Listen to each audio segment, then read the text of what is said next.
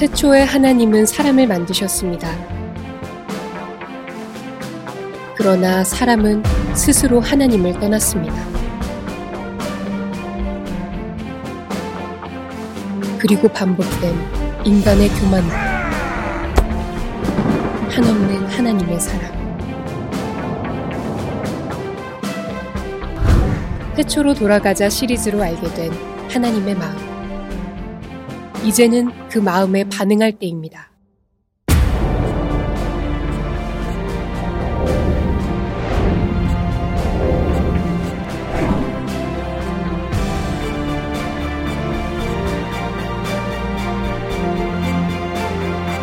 순종과 드려짐이 우선되는 전인격이 드리는 예배. 전인격을 드리는 삶.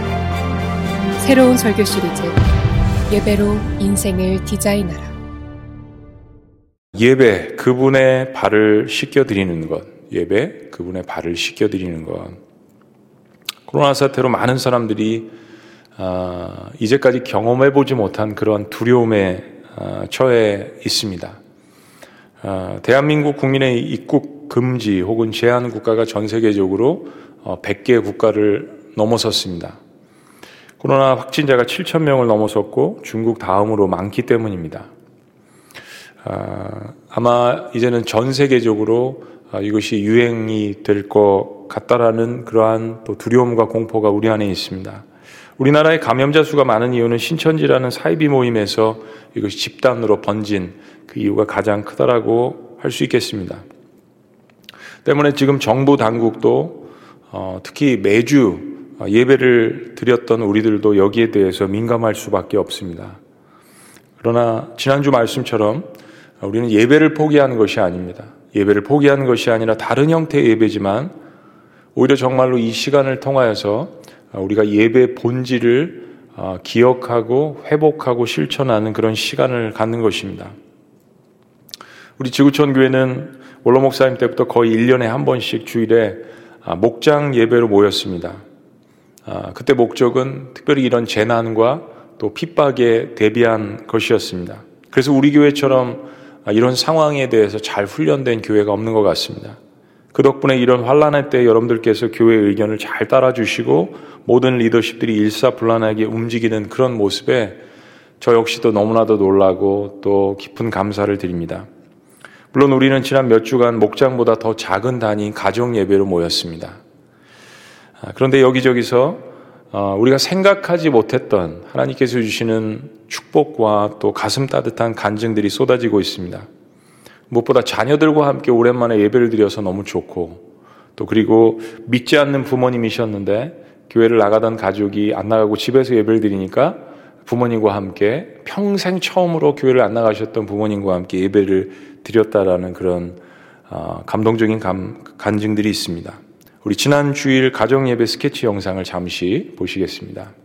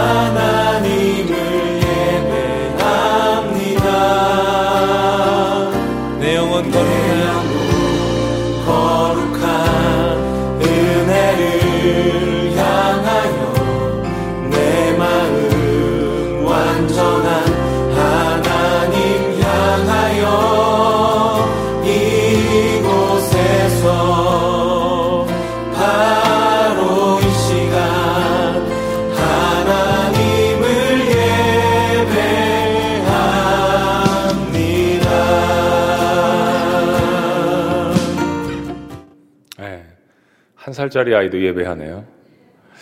아, 저희 이 사진들과 영상들 이외에도 굉장히 많이 있는, 있는데요. 이 모습을 보면서 정말 가슴이 많이 뭉클해졌습니다. 아, 가정 예배의 소중함, 아, 자녀들과 또 부모님과 함께 남자들이 모습이 많이 안 나타난 건 아마 사진을 찍으셔서 그런 것 같아요. 예배의 소중함. 아, 예배가 이렇게 소중한 것이었나. 함께 모이는 공동체의 소중함. 어, 특별히 예배가 무엇인지에 대해서 그 본질에 대해서 사실 우리가 반복적으로 예배를 드리고 있기 때문에 예배가 뭐지? 예배 본질이 뭐지? 내가 왜 예배하지? 우리 이런 것들에 대해서 많이 생각하지 않고 습관적으로 예배를 어, 드렸던 것 같습니다. 예배라는 것은 성경적으로 어떤 의미를 가지고 있을까요? 신약에서는 예배 의미로서 가장 보편적으로 사용되는 단어가 프로스코네오라는 단어입니다. 요한복음 4장 우리가 생수를 마셔라 시리즈에서 보았는데 요한복음 4장에 예수님과 사마리아 여인의 대화 가운데에도 이 프로스코네오 예배라는 단어가 나옵니다. 신약 성경에 명사가 60회, 동사 1회에서 61회 정도가 이 단어가 예배라는 단어에 쓰여졌습니다. 누구에게 아, 존경의 표시로 키스를 하다, 절하다, 엎드리다. 그리고 원래 프로스코네오라는 이 단어는 종이 주인의 발에 입을 맞추는 데서 기인한 그런 단어입니다. 그러니까 내가 아, 내 존경하는 주인 앞에서 죽는다, 철저하게 복종한다 이런 의미가 포함되어 있습니다. 이게 예배란 의미죠. 기본적으로 예배 시작은 나를 겸손히 죽이고 하나님을 높여드리는 것입니다. 그런 의미에서 이런 질문을 하나 합니다. 여러분이 이제까지 드린, 평생에 드린 예배 가운데에서 어, 내가 은혜 받았다라고 하는 예배들이 있을 것입니다. 아, 그때 참 내가 은혜 받았다, 좋았다. 여러분, 우리는 이런 생각을 많이 안 하는 것 같아요. 하나님이 기억하시는 나의 예배가 있습니까? 예배는 사실은 하나님의 입장에서 생각을 해야 되는 겁니다. 우리가 은혜 받았다, 나 참 좋았다, 필 받았다라고 이야기하는데 하나님은 그 예배를 기억 못 하실 수 있습니다. 하나님이 기억하시는 예배가 있습니다. 나의 드림, 나의 눈물, 어, 내가 하나님 앞에 나아가 하나님께서 기억하시는 그 예배가 내 삶 가운데 있는가? 야, 아무개야, 내가 그때 너의 그 예배 기억한다. 하나님이 기억해 주신 나의 예배가 있는가?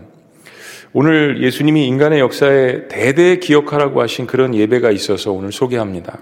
오늘 본문의 요한은 예수님께서 6월절 아, 6일 전에 베다니에 들리셨다라고 기록을 합니다.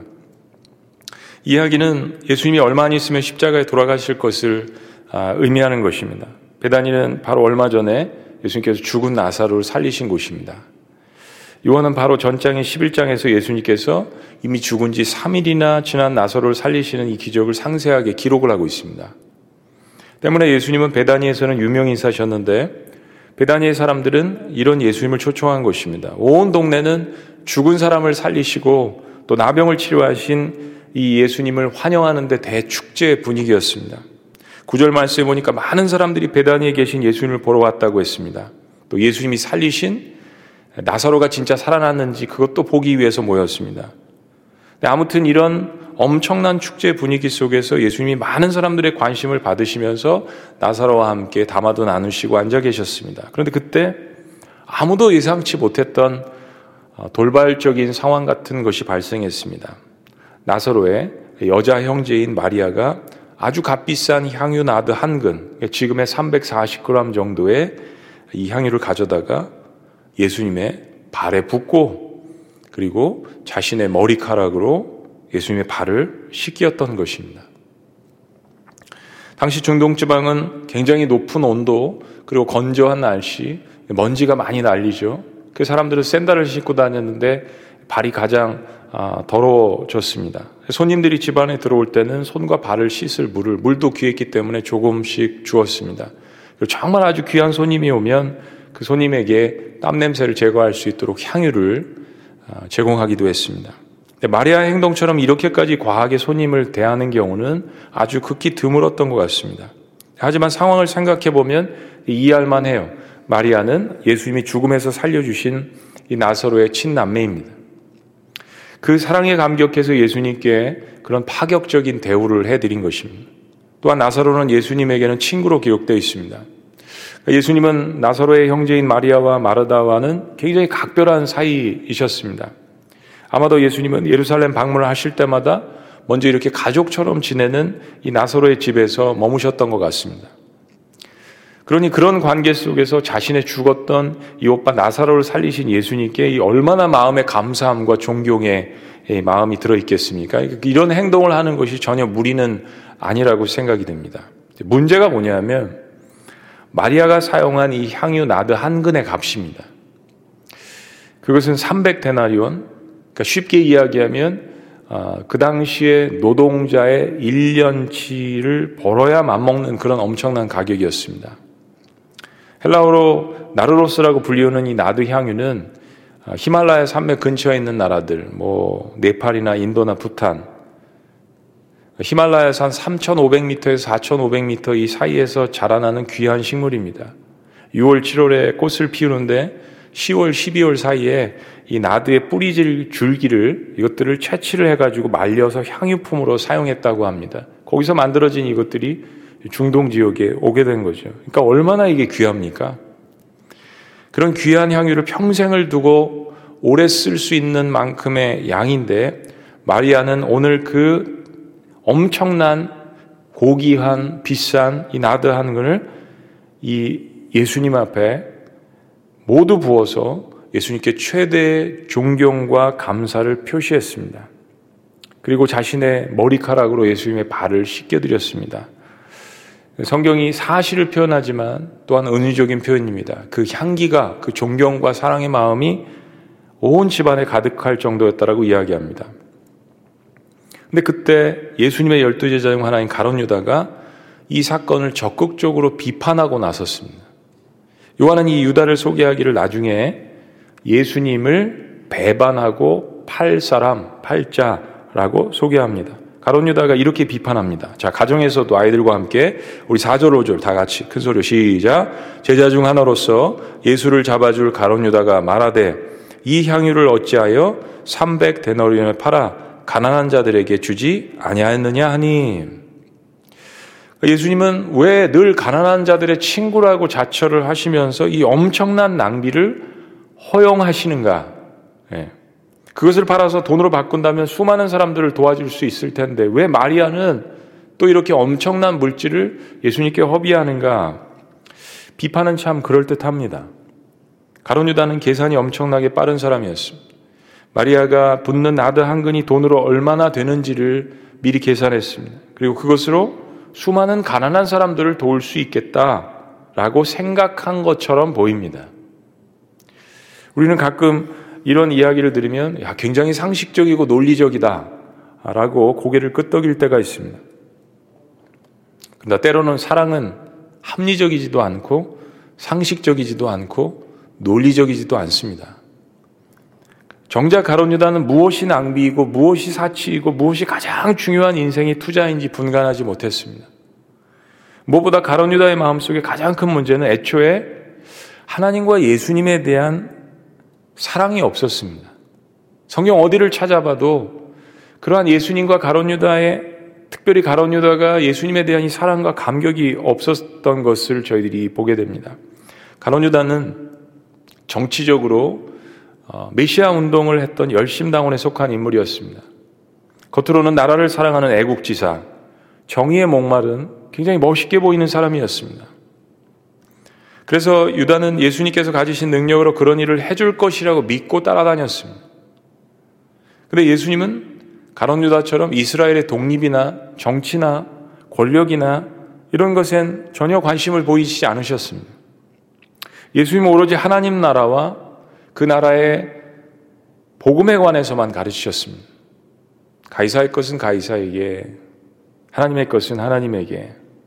가론유다는 여기에 대한 불평과 이 불만이 가득 차 있었습니다. 자신이 원하는 대로 자신의 스승이 예수님께서 움직여 주시지 않는 모습을 시간이 지남에 따라서 보게 될 때 이 마음에 분노가 있었던 것입니다. 거기에 대한 정당성을 오늘 사건에서 예수님은 이중인격자, 마리아는 물질을 헛된 곳에 낭비하는 자라고 그렇게 비판을 했던 것입니다. 그런데 가론 유다의 동료 요한이 가론 유다의 말과 행동에 대해서 오히려 이렇게 기록을 합니다. 자, 6절 말씀 다 같이 읽어봅시다. 이렇게 시작. 이렇게 말하면 가난한 자들을 생각함이 아니요. 그는 도둑이라 돈깨를 맞고 거기 넣은 것을 훔쳐감이니라. 굉장히 충격적인 고발입니다. 네. 가론 유다는 그 향유를 팔으면 수입이 들어오고 자기는 돈을 만지는 회계니까 그 돈을 훔칠 수 있기 때문에 은근히 화가 난 것이라는 요한의 증언입니다. 거기는 실제로 나라를 위하는 마음이라든지 가난한 자들을 위하는 마음 이런 마음이 사실 조금도 없었다라고 성경은 증언합니다. 가론 유다는 실제는 철저히 자기 자신의 유익 때문에 예수님을 따랐다는 것입니다. 가론 유다는 이제까지 이런 식으로 사람들이 하나님께 예수님께 헌금한 물질을 자신을 위해서 빼돌렸습니다. 그리고 오늘 오히려 반대로 예수님과 마리아에게 그 죄를 뒤집어 씌웠던 것입니다. 유다는 가난한 사람들을 위해서 실제로 구제를 한다든지 불쌍히 여긴다든지 하는 마음이 전혀 없는 그냥 비판적이고 그냥 좀도둑에 불과했던 사람이었습니다. 가장 비판적인 사람들은 때로 자신은 아무것도 하지 않는 사람들일 수 있습니다. 신앙인은요, 나에게 결함이 있는 부분을 다른 사람이나 환경에서 찾아 오히려 반대로 불평하지 말아야 합니다. 다시 한번요. 신앙인은 나에게 결함이 있는 부분을 다른 사람이나 환경에서 찾아서 오히려 반대로 불평하지 말아야 합니다. 한국말 속담에 그런 말 있죠? 방귀 낀 놈이 오히려 성낸다. 우리 예배를 드리고 있는 아이들은 잘 알 것입니다. 내가 잘못했는데 오히려 성내는 거예요. 흥미로운 것은 같은 사건을 기록하고 있는 마테마가는 이 여자를 비판한 사람을 예수님의 제자 중 가론 유다 한 사람이 아니라 몇몇 사람이 있다라는 것을 이야기합니다. 가론 유다가 갖고 있는 이 부정의 바이러스가 다른 사람들에게 전염이 된 것이죠. 사실 예수님은 다음 주면 십자가에 달려서 고난당하십니다. 그럼에도 불구하고 가론 유다는 스승의 죽음 앞에서 파렴치한 짓을 하고 있는 것입니다. 바로 여기서 예수님과 가장 가까이 지냈던 두 인생이 아주 반대로 극명하게 비교되어서 나타납니다. 한 인생은 그저 예수님의 은혜에 감격해 하고 있습니다. 풍족하진 않지만 사랑하는 오빠를 살려준 은인인 이 예수님이 하나님의 아들이시라는 이 놀라운 사실 앞에 요한복음 11장 예수님께서 나사로 살려준 이 사건 속에서 마리아 마드라는 예수님께서 부활이요 생명인 것을 보았고 확신했습니다. 그런 사실 앞에 온 마음을 다해서 그 감사를 예수님께 표현하고자 애씁니다. 마리아는 이거예요. 더 드리고 또 드려도 마지막까지 주님을 위해서 아낌없이 살고 싶은 마음으로 충만합니다. 여러분 옛날 찬송가 번호로 제가 기억을 하는데요. 찬송가 102장 주 예수보다도 귀한 것은 없네. 우리 반주 없이 그냥 뭐 본당에는 우리 교육자들 사역자들만 있지만은 우리 한번 가정에서도 그렇고요. 이 찬양 한번 불러봤으면 좋겠습니다. 주 예수보다도 귀한 것은 없네. 그냥요. 우리 지학교회 그리스도인들도 악기 없고 좋은 환경 아님에도 불구하고 찬양을 부른 그런 마음으로 주 예수보다 더 귀한 것은 없네. 이 세상 부귀와 바꿀 수 없네. 영축을 내 대신 돌아가신 그 잊지 못해. 세상 즐거움 다 버리고 세상 자랑 다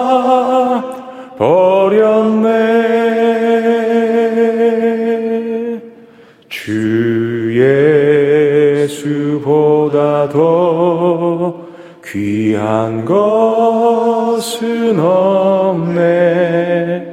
예수 밖에는 없네. 아멘. 여러분 우리가 이 찬양을 많이 불렀고 또 지금도 불렀고 그리고 앞으로도 우리가 살아있는 동안 많이 부를 것입니다. 근데 이 찬양은요 사실은 그냥 부를 수 있는 찬양이 아닙니다. 이 세상 보기와 예수님을 바꾸지 않겠다라는 고백. 내 생명보다도 더 귀하게 여기겠다는 고백입니다. 그냥 맹숭맹숭 부를 수 있는 찬양이 아니라는 겁니다. 그런데 이 가론유다의 행동을 보세요. 가장 가까이서 예수님을 수행했던 열두 제자 중 한 명입니다. 3년간 예수님이 일으키시는 모든 기적과 병고침의 역사를 모두 눈앞에서 바라보고 경험하고 가르침도 다 받았던 사람이에요. 그런데 문제는 딱 한 가지예요. 예수님을 사랑하지 않았습니다. 이게 우리의 예배 속에도 있을 수 있다는 이야기입니다. 예수님을 사랑하지 않았습니다. 아마도 이 사건이 가론유다에게 결정적인 역할을 했나 봅니다. 오늘 이 사건이 실제로 며칠 후 화요일에 가론유다는 예수님을 유대 지도자들에게 팔아넘기기로 작정합니다. 예수님이 마리아 향유 사건 이후에 제자들을 불러놓고 마지막 만찬을 하십니다. 제자들의 발을 씻기우십니다. 그리고 이때부터 가론유다의 마음에는 사탄이 자리하게 되고 자신의 스승을 대제사장들에게 팔아넘길 계획을 합니다. 마리아도 가론 유다도 다 예수님과 가장 가깝게 지냈던 사람들입니다. 근데 왜 이렇게 예수님을 만난 두 사람이 완전히 다른 인생일까요? 우리가 정말 조심해, 조심해야 하는 부분이 있습니다. 이겁니다. 여러분, 진심으로 우러나오는 사랑과 순종이 없다면 예수님과 가까이 지내는 것만으로 신앙생활이 절대 충분하지 않습니다. 예수님은 우리의 마음과 뜻과 정성을 다해서 하나님을 사랑하라고 하셨습니다. 이 말은 즉 목숨을 다해서 하나님을 사랑하는 뜻입니다. 프로스코네오. 엎드리다. 죽는 것만큼. 마가복음 14장 8절에 보면 마가는 예수님께서 이 마리아에 대해서 이렇게 말씀하신 것을 놓치지 않습니다. 그는 힘을 다하여. 옛날 성경엔 저가 힘을 다하여. 힘을 다하여. 내 몸에 향유를 부어 장사를 미리 준비하였느니라. 프로스코네오. 여러분 놀랍지 않습니까? 제자들도 예수님의 죽으심을 깨닫지 못했는데 마리아는 사실 이때도 본인도 알지 못했지만 어쨌든 이 행위가 주님의 주, 죽으심을 준비한 것이었습니다. 근데 여기 마가가 놓치지 않는 중요한 표현이 있습니다. 저가 힘을 다하여. 한번 따라해 보십니다. 저가 힘을 다하여. 옆에 있는 분에게도 아이들에게도 아내와 남편 사이에도 함께 이렇게 예배합니다. 아, 이렇게 외칩니다. 힘을 다하여 예배합시다. 여러분 마리아가 예수님께 부은 나다 항구는 노동자 1년치의 월급인데 지금 따지면 뭐 한 3천만 원 혹은 2천만 원 하는 그런 돈입니다. 아마도 마리아에게는 전 재산이나 다름없는 그런 값인데도 마리아는 이 교회를 이 기회를 놓치지 않고 힘을 다해서 예수님을 섬겼습니다. 자, 오늘 그런 의미에서 이 마리아가 보여준 이 예배의 의미를 우리 세 가지로 한번 정리해 보기를 원합니다. 어떤 것을 적용할 수 있을까요? 첫째는 예배는 우선순위를 분명히 하는 것입니다. 예배는 우선순위를 분명히 하는 것입니다. 우리의 예배 대상은 하나님과 예수님 한 분뿐이십니다. 거기에는 다른 어떤 것도 우리의 우선순위에 들어갈 수 없습니다. 마리아에게는 이 사실이 너무나도 분명했습니다. 그는 하나님을 예배함에 있어서 자신의 물질이나 다른 사람들의 시선은 계산하지 않았습니다. 예배 후에는 가난한 사람들을 구제하는 것이 또 삶이 묻어난 예배를 드리는 것이 지난 시간에 우리의 핵심이었습니다. 또한 영혼들을 구원하는 것이 예수님께서 가장 원하시는 것이죠. 그런데 지금 이 시간만큼은 역사상 단 한 번 주어진 예수님의 장례를 준비하는 일에 마리아는 우선순위를 정한 것입니다. 우리가 드리는 모든 예배 속에 오늘 드리는 예배가 이 땅에서 마지막일 수 있다라는 그러한 간절한 마음이 우리 안에 우선순위로 있어야 합니다. 모든 것의 첫 번째는 하나님을 예배하는 것입니다. 마리아가 보여준 예배의 두 번째 우리의 삶에 적용할 수 있는 것은요. 예배는 주님 앞에 나의 사랑을 강렬하게 표현하는 것입니다. 예배는요. 주님 앞에 나의 사랑을 강렬하게 표현하는 것입니다. 맹숭맹숭 앉아서 노래 듣고 좋은 강연 듣고 밥 먹고 교제하다 가는 것이 예배가 아닙니다. 어찌 보면 현대인들의 예배는 그렇게 정형화되어 있습니다. 예배는 주님의 발 앞에 엎드려서 나를 위해서 헌신하신 주님의 십자가를 기념하는 시간입니다. 그 주님의 구원에 감격해 하는 시간입니다. 예배는 그런 감격에 대한 기도, 그런 감격에 대한 찬양, 그런 감격에 대한 말씀 선포가 가득해야 합니다. 그리고 나 역시 거기에 온전히 주님에 대한 사랑을 함께 동참해서 표현해야 합니다. 마리아는 주님 앞에 드려도 드려도 끝이 없는 그런 마음을 행동으로 표현하지 않았습니까? 향유를 예수님의 발 앞에 붓고 그리고 그녀의 머리카락으로 그 예수님의 발을 씻겨드렸습니다. 예배는 주님의 발을 씻겨드리는 것 같은 그런 행위입니다. 나를 낮추고 주님을 높여드리는 것입니다. 자, 그렇다면 누가 과연 이런 파격적인 행동을 할 수 있겠습니까? 마지막 세 번째는 예배는 은혜 받은 자의 드림입니다. 예배는 은혜 받은 자의 드림. 마리아가 그렇게 할 수 있었던 이유는요, 바로 주님이 주시는 은혜를 누렸기 때문입니다. 마리아는 자신의 사랑하는 오라비인 나사로가 살아나는 은혜를 받아 누렸습니다. 그럼 받아 누렸다라고 하는 표현한 것처럼 은혜도, 은혜도 믿음으로 받아야 하는 것입니다. 우리 한번 따라해 보십니다. 받아 누리자. 똑같은 환경에서 똑같은 하나님의 말씀과 똑같은 은혜가 주어지지만 그것을 받아 누리는 것은 우리의 책임입니다. 여러분 깊이 생각해 보세요. 가론 유다는 지난 3년간 주님과 동행하며 수많은 은혜를 체험했음에도 불구하고 그것을 자신의 은혜로 누리지 못했습니다. 거기에는 감사와 감격이 없었기 때문입니다. 피를 부려도 춤추지 않고 그것까지 하나님을 원망할 생각을 하지 말아야 합니다. 여러분 십자가 앞에서 울고 안 울고는 철저히 내 자신의 책임입니다. 십자가에 예수님께서 돌아가시고 부활하신 것은 그거는 팩트, 역사적인 사실, 거기에 내 믿음을 부여하는 것은 내 책임입니다. 가론 유다는 먹어도 먹어도 끝이 없는 검은 속내를 드러냈습니다. 들여도 들여도 부족하도 느끼는 사람과 빼앗아도 빼앗아도 더 갖고 싶은 두 사람이 예배 대상인 주님 앞에 오늘 적나라하게 드러나고 있습니다. 결국 가론 유다는 고작 은 30냥의 예수님을 팔았습니다. 마리아는 300데나리온으로 향유를 사서 예수님의 발 앞에 부었습니다.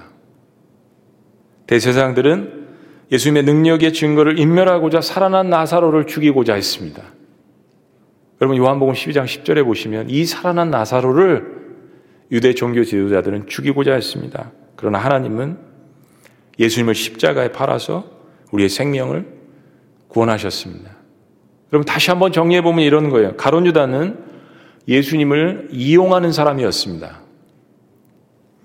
유대 지도자들은 예수님을 대적하는 사람들이었습니다.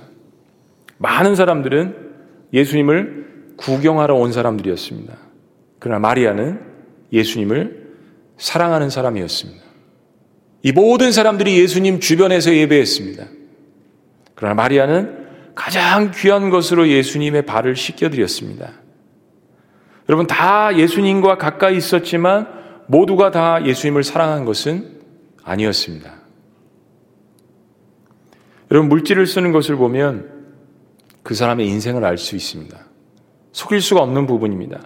예수님께서는 내 보물이 있는 곳에는 내 마음도 있느니라고 말씀해 주셨습니다. 여러분에게 주어진 시간과 물질과 달란트와 가치관을 어디가 쓰는가가 여러분 삶의 핵심입니다. 그것이 우리의 삶의 가치관을 보여주는 것입니다. 우리는 지난 시간에 코로나 바이러스 특별 구제 헌금을 하자고 했습니다. 정말 많은 분들이 놀랍게도 헌금으로 또한 다른 종류의 기부로 동참하고 있어서 너무나도 감사합니다. 우리 지구촌 유의 저력인 것 같습니다. 아마 이번 코로나 구제 헌금 예산이 3억 이상은 될 것 같습니다. 그 이상이 될 수도 있겠죠. 이미 초기에 우리는 중국을 지원하고 또 성남시 그리고 대구 지역은 주변의 이웃교회들과 연합해서 지원을 했습니다.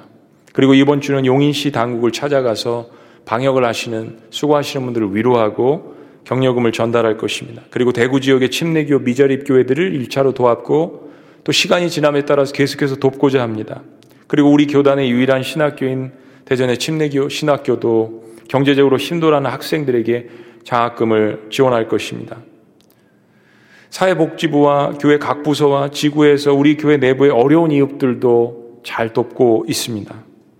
사회복지재단도 빵 천개와 또 커피 세트를 만들어서 수고하는 분당 보건소에 제공을 했습니다. 지금이야말로 곡간을 풀어야 할 때입니다. 이 모든 것들이 여러분의 기도와 눈물과 정성 어린 헌금으로 이루어지고 있습니다. 자, 그러나 오늘은 지난주와 어떻게 보면 반대로 예배의 더 깊은 본질을 한번 생각해 봅니다. 사실은요, 우리가 하고 있는 이 모든 선행, 우리가 하고 있는 이 모든 행함은 예수님을 사랑하는 마음으로 해야 하는 것입니다. 만약 우리가 하는 모든 선행이 예수님을 사랑하는 것에서부터 나오는 것이라면 그 선행은 사람을 변화시키고 그리고 그 선행은 사회를 변혁시킬 수 있습니다. 그것이 중요한 포인트입니다. 그럼 왜 우리가 예수님을 사랑해야 합니까? 왜 우리가 그토록 예수님을 사랑해야 합니까? 요한은요, 다음 장인 13장에서 이렇게 기록합니다. 1절 말씀. 우리 다 같이 읽겠습니다. 우리 모두에게 이유가 되는 말씀 1절. 시작. 6월절 전에 예수께서 자기가 세상을 떠나 아버지께로 돌아가실 때가 이른 줄 아시고 세상에 있는 자기 사람들을 사랑하시되 끝까지 사랑하시니라.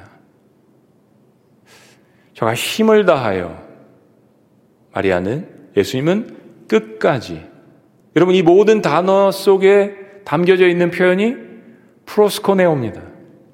힘을 다해서 목숨을 다해서 끝까지 공통점은 사랑하시니라.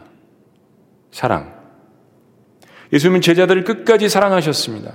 그리고 그날 저녁 예수님 모든 제자들의 발을 한 사람씩 씻겨주시잖아요. 여러분 늘 잊지 말아야 합니다. 사실 마리아가 먼저 예수님의 발을 씻겨드린 것이 아닙니다. 예수님은 마리아의 눈물을 씻겨주셨고 그가 사랑하는 나사로를 살려주셨습니다. 하나님의 아들이신 예수님은 그 제자들의 모든 발을 하나하나 손수 씻겨주셨습니다. 그리고 사랑하는 사람들을 위해서 이제 목숨까지도 바치실 것입니다. 마리아는 예수님의 그런 사랑에 감격해서 예수님의 발에 옥합을 깨뜨려 향유를 부어서 발을 씻겨드렸던 것입니다. 하나님이 우리를 먼저 사랑하신 것입니다. 여러분 다시 질문합니다. 하나님이 기억하시는 그러한 여러분의 헌신이 있습니까? 내가 기억하는 헌신이 아니라 하나님이 나의 삶 가운데 기억하시는 헌신. 다를 수 있습니다. 나는 잘했다고 생각하는 것이 하나님께는 헌신이 아닐 수 있습니다. 나는 좀 부족했다라고 생각했는데 하나님께서 받으시는 예물이 있습니다. 여러분, 하나님이 기억하시는 예배가 여러분 인생 가운데 있나요? 오늘 예수님은 마리아의 예배를 기억하십니다. 같은 사건을 기록하는 마가는 예수님의 이 말씀을 놓치지 않습니다. 마가문 14장, 아까 8절 말씀, 그런 힘을 다하여 내 몸에 향유를 보내 장사를 미리 준비하였느니라. 그리고 구절은 이렇게 이야기합니다. 내가 진실로 우리 다 같이 가정에서도 다 같이 우리 아이들도 미취학도 청년도 우리 다 같이 읽습니다. 내가 진실로 시작. 내가 진실로 너에게 이르노니 온 천하에 어디서든지 복음이 전파되는 곳에는 이 여자의 행한 일도 말하여 저를 기억하라. 옛날 성경엔 저를 기념하리라. 여러분 성경이에요. 사람에 대해서 기념하라고 기억하라고 예수님께서 하신 예가 거의 없습니다. 그런데 마리아의 이 헌신과 이 예배가 얼마나 예수님께 기억된 예배가 되었으면 모든 셋에 복음이 증거되는 곳에 이것을 기억하고 기념하라고 했습니다. 예배의 정의는 예수님의 발을 씻겨드리는 것입니다. 그런 마음으로 예배를 하는 것입니다. 그것은 마리아처럼 우리의 삶에서도 이렇게 나타나는 것입니다. 예배는 우선순위를 분명하게 하는 것입니다. 우리 가정 예배를 드리면서 자녀들에게도 가르쳐야 합니다. 예배 시간에 어떻게 우리가 하나님께 나아가는지 어리다고 자녀들 무시하면 안 됩니다. 어렸을 때부터 자녀들은 그것에 익숙해질 때 어른이 되어서도 고난 가운데 그 훈련된 것이 반드시 나오게 되어 있습니다. 예배는 주님 앞에 나의 사랑을 강렬하게 표현하는 것입니다. 하나님께 사랑을 표현해야 합니다. 늦기 전에 사랑하는 가족들에게 사랑을 표현해야 합니다. 늦기 전에 예배는 그래서 은혜 받은 자의 드림입니다. 은혜 받은 자의 드림. 그 하나님께 그 사랑과 은혜, 그 발씻김을 먼저 받았기 때문에 내가 드릴 수 있는 것입니다. 생각해 보면 하나님은 예수 그리스도 사랑하는 그 아들의 피를 내셔서 그 피를 가지고 우리의 더러워진 마음을 닦으시고 우리의 영혼을 닦아주시고 우리의 육신의 발을 닦아주시지 않았습니까? 그것을 생각하며 하나님 앞에 헌신하며 예배하는 그 사람들의 예배를 주님께서 기억하신다라는 것입니다. 예배, 주님의 발을 씻겨 드리는 것입니다. 우리의 인생에, 여러분의 인생에 하나님이 기억하실 만한 그런 예배가 있다면 우리는 하나님 앞에서 승리하는 자들입니다. 예배, 예수님의 발을 씻겨 드리는 것부터 출발해야 합니다. 그 사랑으로부터 이웃을 돌보고 기도하는 그런 교회, 그런 성도. 그럴 때 하나님께서 다시 한번 교회 공동체에게 부어주시는 놀라운 부흥의 역사가 있기를 주님의 이름으로 축복합니다. 기도하시겠습니다.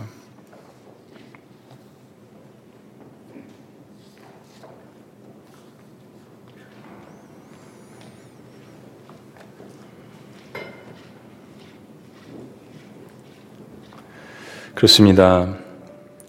예배는 예수님의 발을 씻겨드리는 것입니다. 고난과 또 세상의 난리와 기근과 수많은 일들 속에 많은 사람들이 두려움과 절망에 있습니다. 이때 우리 그리스도인들은 우리의 삶의 우선순위를 바로 정해야겠습니다. 어떤 장소이든 좋습니다. 우리는 9시에 모여서 기도하기로 했습니다. 각자의 장소에서 장소가 달라도 성령께서 하나로 묶어 주십니다. 우리는 이런 사태에 교회 나올 수 없어서 가정에서 영상으로 예배 드립니다. 그러나 성령께서 하나로 묶어 주셔서 괜찮습니다. 어떤 곳에서든지 하나님 앞에 나의 강렬한 그 사랑을 표현하는 것입니다. 아이들도 배울 수 있는 시간입니다. 예배는 은혜 받은 자의 드림입니다. 하나님께 받은 그런 사랑을 주님 앞에 표현하는 것입니다. 거기서부터 시작할 때 우리가 하는 모든 선행도 사람을 변화시키고 사회를 변화, 변혁시킬 수 있는 것입니다. 살아계신 하나님, 오늘 주신 말씀을 통하여서 우리가 예배 본질을 다시 한번 생각해 봅니다. 자녀들의 손을 붙들고 아내와 남편이 함께 머리를 맞대고 다시 한번 주님 앞에 우리의 가정들을 들여가면서 1세대와 2세대가 함께 아내와 남편이 청년들이 삼삼오 짝을 지어서 주님 앞에 예배드리는 이 시간 예배 본질을 하나님 저희들이 다시 한번 기억하며 회복할 수 있도록 역사하여 주시옵소서. 주님 무엇보다도 예배 우선순위가 하나님이심을 예수님이심을 분명히 기억하는 놀라운 역사가 우리 안에 회복될 수 있도록 인도하여 주시옵소서. 하나님 이 땅에서만 우리가 예배 가운데 행할 수 있는 것들이 있습니다. 드림이 있습니다. 하나님의 사랑에 대한 것들을 강렬하게 표현할 수 있도록 주여 저희들을 붙들어 주시옵소서. 그리고 이 하나님을 사랑하는 것을 통하여서 이웃에 대한 사랑도 능력으로 회복되어질 수 있도록 아버지 역사하여 주시옵소서.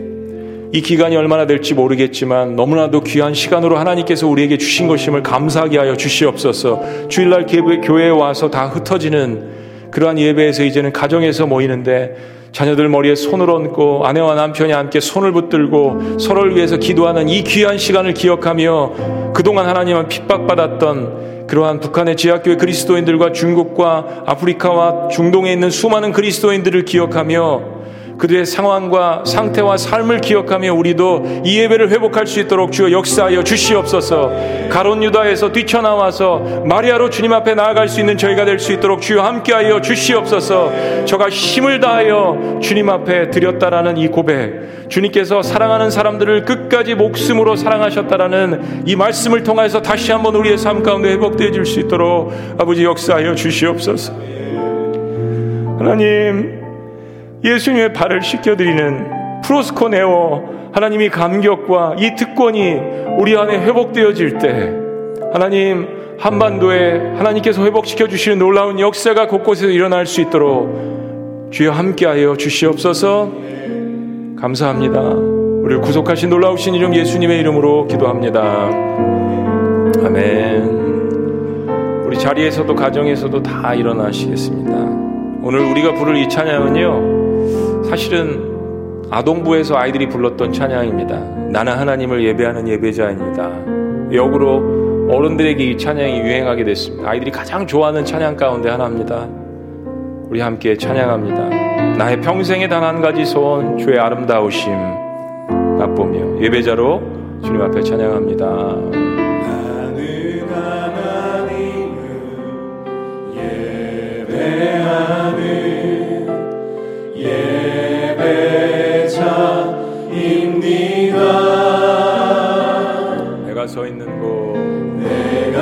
내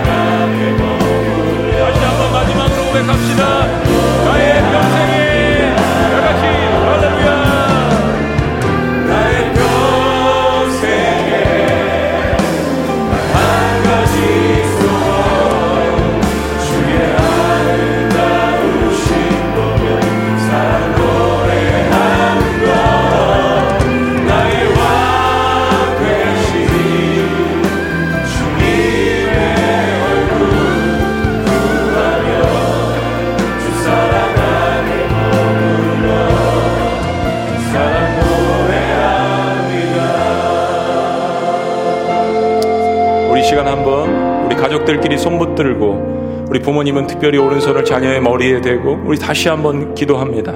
같이 함께 허그하면서 기도해 주셔도 좋고 이제까지 축복하지 못했던 모든 것들을 쏟아부어서 기도해 주셔도 좋습니다. 혹시나 TV를 보고 계시는 믿지 않는 부모님 계십니까? 그분들을 위해서도 축복하는 마음으로 기도합니다. 혹시나 믿지 않는 부모님들도 우리 자녀들 머리에 손을 얹고 한번 하나님의 이름을 의지하며 예수 그리스도 이름으로 축복하며 기도하셨으면 좋겠습니다. 혹시 여러분들 교회 안에 있다가 상처받으셔 신천지로 가신 분들이 있습니까? 이 영상 예배를 드리시면서 여러분들 가운데에도 다시 한번 하나님의 사랑을 기억하며 예수 그리스도로 돌아와서 참되신 하나님을 만나며 다시 한번 교회 안에서 우리 예배했으면 좋겠습니다. 우리 오른손을 들고 다시 한번 기도했으면 좋겠습니다. 우리 주여 한번 외치시며 합심해서 주님 앞에 예수 그리스도 이름으로 나갑니다. 기도합니다. 주여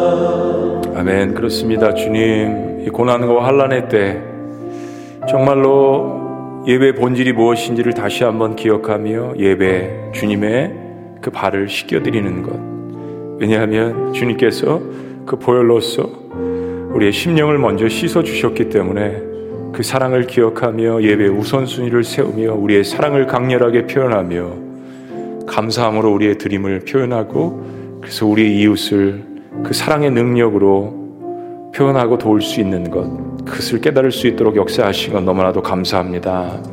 아무것도 아니지만 우리의 그 헌신과 드림, 포스코네오, 주님 앞에 발을 씻겨드리고 엎드리는 그런 마음으로 나아갈 때 하나님 우리 안에 무너졌던 모든 것들이 회복되는 놀라운 역사가 있게 하여 주시옵소서. 다시 한번 우리의 손을 들어서 자녀들을 축복합니다. 다시 한번 우리의 손을 들어서 부모님들을 축복합니다. 다시 한번 우리의 손을 들어서 교회를 축복하고 우리의 어려운 이웃들을 축복합니다. 민족을 축복하고 교회 공동체를 축복합니다.